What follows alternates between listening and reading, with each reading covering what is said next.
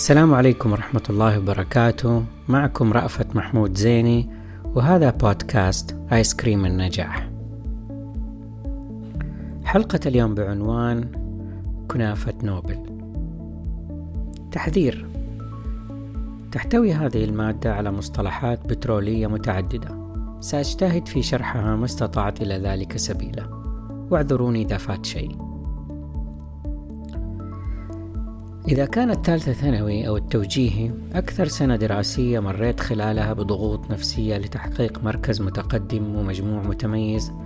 فسنة الفريشمان في جامعة الملك فهد للبترول والمعادن أو السنة الأولى بعد التحضيرية هي بدون منازع أصعب سنة في حياتي الجامعية.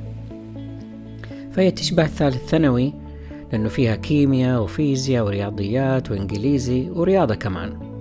لكن الفرق هو حجم الكتب الدراسية والدراسة باللغة الإنجليزية وكمية الواجبات والاختبارات المتلاحقة اللي كانت بأسلوب الاختيارات المتعددة ال multiple choice تسيدت عرش الرهبة في تلك المرحلة بالنسبة لي على الأقل مادة ال physics 101 أو الفيزياء 101 كانت تلك المادة بمثابة تنين الجامعة اللي يحرس حصنها المنيع بحرق أحلام الطلاب المتسللين لاقتحام أسوارها وذلك من رهبتها وصعوبة اختباراتها والأساطير التي تنسج حولها واللي كانت في الغالب حقيقية. وهذا الإحساس وجدته عند طلابي الآن رغم مرور عشرات الأعوام وتغير الأزمان.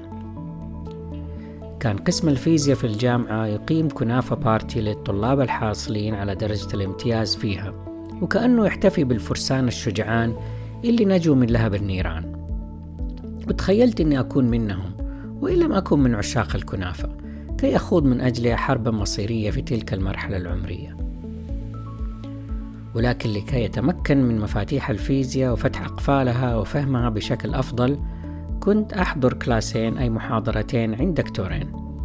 الأول الدكتور الدبوسي وهو أستاذ المادة الأساسي اللي في الجدول والثاني الدكتور موسى زي لأنه كان يهتم كثير بالطلاب ويشرح بأسلوب مفهوم. فكنت أتسلل لأجد مقعد في آخر فصله المكتظ بالطلاب المحظوظين في وجهة نظري. كنت أحضر عنده لتحسين استيعابي وتطوير قدرتي على حل المسائل بسرعة وهي أهم مهارة مطلوبة في تلك المرحلة. كان المتوقع مننا أيضا قراءة كتب المواد الفاخرة الثقيلة اللي نصطف لاستلامها من البوكستور المكتبة بعد تسجيل المواد السلس واستلام جدول الفصل الدراسي. فكنت أقلب صفحاتها الناعمة وتأمل رسوماتها الملونة وأشم رائحتها المميزة. وكان يؤكد على أهمية ذلك من سبقونا من الطلاب قولا وفعلا. فقد كنت أذاكر في غرفة صديقنا المهندس سعيد بادغيش اللي كانت دفاتره مرتبة وكتبه مخططة بأقلام السلخ الصفراء. وقدرته مذهلة على تحليل القوى على الأجسام وتطبيق قوانين نيوتن وشرحها بأسلوب سلس ومبسط. أما المهندس ممدوح العيدروس واللي كان معيد يدرس الماجستير وساكن في لاين 635 فكان يبهرني بصفاء ذهنه وترتيب أفكاره وعشقه الممض لمادة ال mechanical vibrations الاهتزازات الميكانيكية. حتى أصبح أحد أيقوناتها الوطنية واللي كانت معادلاتها التفاضلية تبدو لي وكأنها كتابات هيروغليفية. يبدو لي أن إعجابي بكليهما حمسني دون أن أشعر لاختيار تخصص الهندسة الميكانيكية وحسنا فعلت.